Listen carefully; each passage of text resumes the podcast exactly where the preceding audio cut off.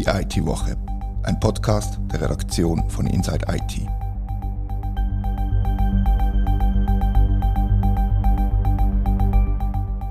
Herzlich willkommen zur IT-Woche. Es ist tatsächlich schon wieder passiert. Der IT-Dienstleister vom Bund ist gehackt worden. Oder besser gesagt, Ransomware. Ist Conservis das neue Explain? Und wo liegen aus den Unterschiede? Mein Name ist Rita Vogt und heute diskutiere ich das Thema mit der Katharina Jochum und dem Christian Wingeyer.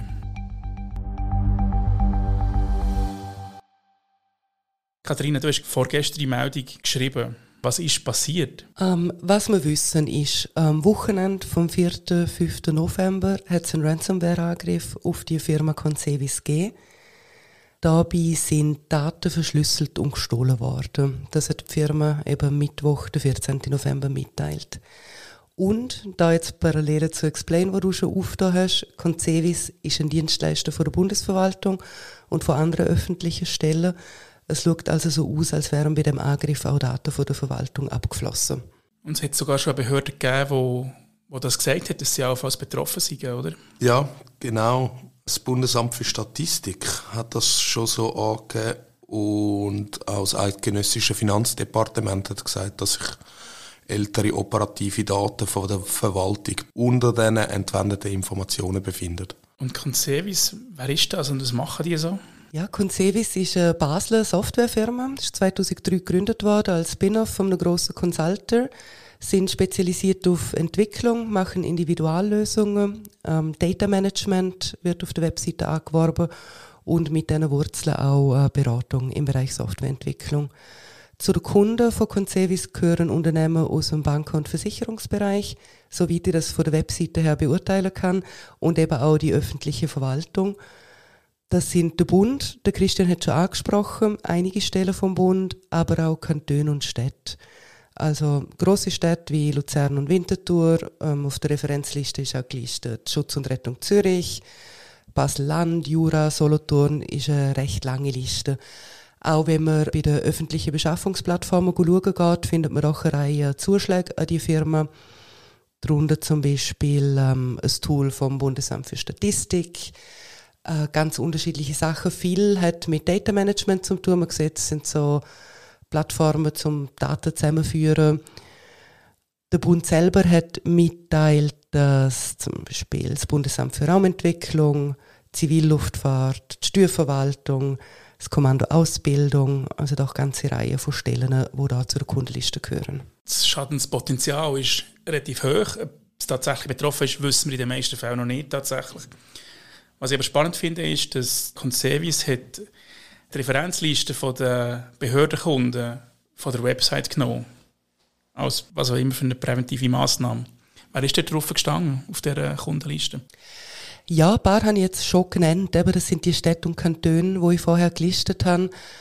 Ähm, diverse Bundesämter, Kunden aus der Privatwirtschaft habe ich auf der Referenzliste keine gefunden. Das wird wahrscheinlich auch ein das Geschäftsgeheimnis fallen, wenn jetzt noch mehr Listen soll. Was haben wir denn noch so? Samt für Umwelt und Energie aus Basel-Stadt. Beko Berner Wirtschaft. Man könnte da einige aufzählen.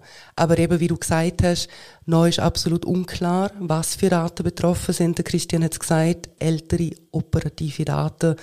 Mehr weiß man im Moment nicht. Aber was wir wissen ist, es sind Daten gestohlen worden und es sind Daten verschlüsselt worden. Das ist die Ausgangslage eigentlich, oder Christian? Genau, ja. Also genaue Abklärungen laufen noch. Was das genau weggekommen ist, eben das eidgenössische Finanzdepartement hat gemeldet, dass sicher ältere operative Daten von der Verwaltung dort entwendet worden sind. Was ich noch speziell finde, ist, dass in so, in so Ransomware-Fällen gibt es relativ schnell ein Bekennerschreiben oder, oder eine Bande, die sagt, mir war es im Fall, zahlt uns Lösegeld, so, aber so etwas ist bis jetzt nicht auftaucht, oder? Hey, nein, ich habe heute Morgen noch im Dark Web recherchiert, also kann man da die Leak-Sites von zahlreichen bekannten Ransomware-Banden habe ich mir angeschaut, jetzt aber von der grössten, darunter Alfie, ehemals Black Cat oder Blackbuster, Logbit oder Play, habe ich kein Bekennerschreiben gefunden. Es kann aber auch sein, dass das erst nachher quasi später veröffentlicht wird, dass quasi die Cyberkriminellen zuerst einfach direkt mit dem Anbieter in Kontakt treten sind und den erpresst haben. Ja. Können wir etwas zu den Auswirkungen sagen? Eben so ein bisschen ältere operative Daten, das kann ja alles und nichts sein eigentlich, oder? Das hat es bei Explain auch gegeben, die älteren operativen Daten. Was wissen wir da dazu? Ja, das ist jetzt eben das grosse Fragezeichen. Ich meine, das kann, wie du sagst, das kann wirklich nichts sein, was jetzt mal die Hoffnung ist. Aber mit der Kundenliste können das potenziell heikle Daten sein. Es gibt ein, also ein banales Tool für, für Pfundsachenverwaltung wo die Firma gebaut hat. Eben auch da, das ist alles Spekulation, aber theoretisch, je nachdem, was für Daten dann umgelegen sind, vielleicht zum das Testen, könnten das persönliche Informationen sein. Also durchaus Potenzial, dass, dass heikle Daten unterwegs sind. Was man vielleicht sagen kann, warum das jetzt so große Geschichte ist, obwohl wir so wenig wissen, ist halt einfach der Explain-Fall. Da ist nah dies nah, sind so viele heikle, kritische Sachen irgendwie nachgekommen obwohl man das Gefühl hat, dass sich in der letzten Zeit oder in den Monaten nach dem Cyberangriff viel da hat. Aber Mühlen von der Verwaltung sind halt einfach langsam. Was hat sich denn konkret da seit dem Angriff auf Explain? Ja, es gibt diverse Untersuchungen. Einmal eine externe von einer Genfer Anwaltskanzlei, die beauftragt worden ist, um den Fall aufrollen. Der eidgenössische Datenschützer, der EDAP, hat die Untersuchung eingeleitet. Die Staatsanwaltschaft ermittelt logischerweise. Ich nehme das NCSC wird auch beschäftigt sein mit dem Fall. Gleichzeitig hat es im Parlament eine Motion gegeben, mit der äh, der Bundesrat beauftragt wird, zum Rechtsgrundlagen schaffen, zum Daten sicher aufbewahren. Dann hat es die zwei berühmten Briefe gegeben, unsere Leser kennen den sicher, einmal von der Bundesverwaltung und einmal vom FEDPOL, wo eben die Verwaltung ihre Dienstleister auffordert, einerseits zum Sicherheitsstandard, quasi IT-Sicherheitsstandard überprüfen und sicherstellen, dass sie eingehalten werden. Und das FEDPOL hat wissen wollen, wie sie dann den Grundschutz regeln. Alles gute Sachen. Aber ja, offenbar, bis da jeder einzelne IT-Dienstleister das wirklich sauber umgesetzt hat, dauert es halt einen Moment. Und dann darf man auch sagen, einen hundertprozentigen Schutz vor einem Angriff gibt es natürlich nie. Das gibt es nicht, was Sie ergänzend zu sagen, dass die Strafverfolgungsbehörden sind, sind dran, den Fall zu untersuchen. Und was ich speziell finde, ist, dass nicht die kantonalen Staatsanwaltschaften, sondern die Bundesanwaltschaft ist, ist dahinter und, und das FEDPOL. Also es ist das oberste wo der Fall Explain untersucht wird. Und ich bin gespannt, ob jetzt Conservis auch dort oben angesiedelt wird oder ob das bei der Staatsanwaltschaft im Kanton Basel bleibt vorerst? Ja, noch ist auf jeden Fall dort. Ja, werden wir sehen. Bei Explain wissen wir ja, dass durchaus heiklere Daten betroffen sind. Wenn wir schon bei Explain sind, kannst du die Unterschiede und Gemeinsamkeiten zu diesem Fall beleuchten, Christian? Ja, sicher ja. Also es sind beides relativ kleine Dienstleister, die angegriffen worden sind und beide haben halt für die Verwaltung geschafft und entsprechend sind auch produktive oder operative Daten von der Bundesverwaltung gestohlen worden.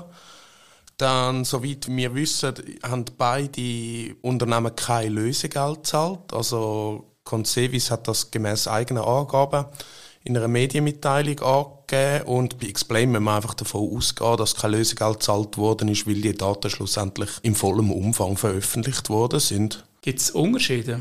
Hey, ja, schon noch, ja. Also damals, wo der Explain-Fall aufgekommen ist, ist das halt durch die Medien aufgedeckt worden. Also Watson in dem Fall ist da als allererstes da gewesen. Jetzt bei Concevis hat man sehr proaktiv kommuniziert, also sprich der Anbieter selbst hat zuerst das Kommuniqué rausgegeben, dann ist auch von der Bundesverwaltung ist eine Medienmitteilung gekommen, wo es drin geheißen hat, dass können Daten abgeflossen sein. Bei Explain damals hat man das allen müssen quasi aus der Nase ziehen und, mhm. und, und, und heute ist uns das wie bekannt gegeben worden. Und was man sicher auch noch kann als einen Unterschied sehen ist, dass die beiden Unternehmen so in anderen Bereichen tätig sind. Explain ist so ein Security Homeland Anbieter und der hat sicher heiklere Daten gehabt. Also wir nehmen das jetzt einfach mal an, auch mit was wir alles kennen, die, die Sachen aus der Hooligan-Datenbank vom FedPol und all diese Sachen. Da kann man schon davon ausgehen, dass das bei Concevis wahrscheinlich nicht so heikel wird sein. Muss aber auch sagen, wir kennen die Daten noch nicht. Also wir haben da keinen Einblick gehabt. Das ist vielleicht auch noch ein bisschen ein Unterschied. Explain sind wir ein halbes Jahr voraus. Und dort ist ja auch nicht von Anfang an gerade sofort klar gewesen, was alles weggekommen ist, sondern es hat sich so, ja, eigentlich bis heute tauchen immer wieder Sachen auf, wo man herausfindet, dass die dort gelagert sind und nachher gestohlen worden sind. Ja, und gleichzeitig stellt sich der Bund ja jetzt neu auf, was die Cyberverteidigung angeht. Das neue NCSC wird aufgespalten, Kompetenzen werden verteilt, da wird sicher noch einiges passieren. Was aber noch war, dass Kaspersky wie eine, eine Studie herausgegeben hat, die so ein bisschen in die Zukunft schaut. Ja, also die machen einen jährlichen Report, was einfach so ein bisschen in die Zukunft schaut und so ein paar Thesen aufstellen, was alles so könnte passieren. Ein Punkt, wo sie sagen, ist sicher, dass man äh, aufgrund von der zunehmenden geopolitischen Spannungen in Zukunft mehr Exploits werden von staatlichen Akteuren gesehen, dass mehr Cyberangriffe durchgeführt werden. Dann wird auch immer mehr der Fokus auf äh, mobile, tragbare und intelligente Geräte gelegt. Also, dass nicht eigentlich ein fester Computer, sondern eher wahrscheinlich das Handy im Visier steht. Dort rechnen wir auch mit einer Zunahme von so Zero-Click-Angriffen über Messenger oder One-Click-Angriffen. Also sprich, man kommt eine Mitteilung über und muss die teilweise nicht mal anklicken dass da dass nachher kann Malware installiert werden dann geht Kaspersky auch von mehr Aktivismus aus, also Leute, die aus ideologischen Gründen quasi Cyberangriffe fahren. Da haben wir auch das Jahr schon diverse Beispiele erlebt, unter anderem die russischen DDoS-Angriffe auf die Schweiz vor der Rede von Volodymyr Zelensky. Äh, auf die andere Seite kennen wir da die IT-Army of the Ukraine, wo, wo quasi DDoS-Angriff auf äh, russische Ziel fährt und dann jetzt im Rahmen von dem Israel-Palästina-Konflikt, wo derzeit läuft, hat es auch Drohungen gegeben, wo Banden die Schweiz quasi bedroht haben und gesagt haben, mit diesen und diesen Gründen überziehen wir jetzt unser Land mit DDoS-Angriff. Das hat sich dann aber nachher schlussendlich also höchstens als ein laues Lüftchen herausgestellt. So, das ist so. Also was man muss, muss sagen dazu, dass DDoS sicher weniger risikoreich ist als, als Ransomware, weil eigentlich keine Daten abhanden kommen, mhm. sondern es werden einfach System angelegt. Aber das, was du am Anfang gesagt hast, deutet eigentlich schon darauf her, wenn man das kurz zusammenfasst, die Verteidigung gegen die Angriffe wird eher nicht einfacher. Nein, sondern nein, absolut nicht. Ja, und dazu kommt auch, dass die Cyberkriminellen vermehrt KI einsetzen. Also zum Beispiel eben zum das Phishing-Mail aufsetzen oder so, wird einem das schon sehr, sehr viel einfacher gemacht. Und Kaspersky geht auch davon aus, dass man mit den Verbesserungen von der Technologie auch immer besser wird können Menschen imitieren. Also dass man irgendwann kann eben so Phishing-Mails halt so aufsetzen, dass man wirklich das Gefühl hat, die kommen von seinem Chef oder von einer Person, die wirklich etwas zu sagen hat. Ja, und Phishing ist ja schon lang und wird es wahrscheinlich auch noch lang bleiben, so ein kleines Einfallstor Nummer eins. Wir wissen nicht, weder bei Explain, soweit ich weiß zumindest, noch jetzt im aktuellen Fall, wie der Angriff im ersten Moment vonstatten gegangen ist. Mhm. Ähm, ich denke, Phishing ist sicher ein großer Kandidat. Und das andere werden irgendwelche ungepatchte Systeme sein, die halt leider nach wie vor weit verbreitet sind. Und mit der Professionalisierung von, von der Hacker, sie sind einfach mächtiger oder schneller als ein kleiner IT-Dienstleister, wo halt mhm. vielleicht nicht so den Überblick hat, äh, welche Versionen jetzt gerade wo im Spiel sind. Und ich nehme an, ein Großteil von den Angriffen kann schon fast automatisiert durchgeführt werden und man tastet das System ab, man findet x Server mit der und der Lücke und hat das Skript und los geht's. Ja, und es liegt in erster Linie am Bund, seine IT-Dienstleister im Griff zu haben und die zu kontrollieren und, und die Sicherheitsstandards einzufordern. Und der Bund hat über 1000 Dienstleister im IT-Bereich. Und jetzt hat es zwei davon verwünscht, weil wir wissen von zwei. Und es bleibt zu hoffen, dass es die letzten sind, aber sicher ist es nicht.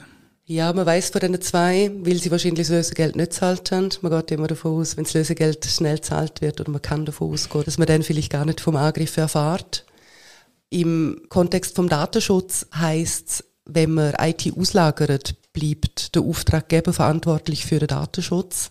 Das sollte ja eigentlich gleich sein, wenn man eine Plattform an einen IT-Dienstleister überträgt. Mhm. Bearbeitung, Speicherung, Backup, was auch immer das ist. Und ich glaube, die Republik hat das kürzlich geschrieben, dass eben der Datenschutz und die IT-Sicherheit in Beschaffungen viel zu wenig berücksichtigt wird. Genau, es wird gar nicht verlangt in den, in den Ausschreibungen und dementsprechend können es die Anbieter gar nicht einpreisen in das Angebot und dementsprechend fehlt es nachher auch am Schluss.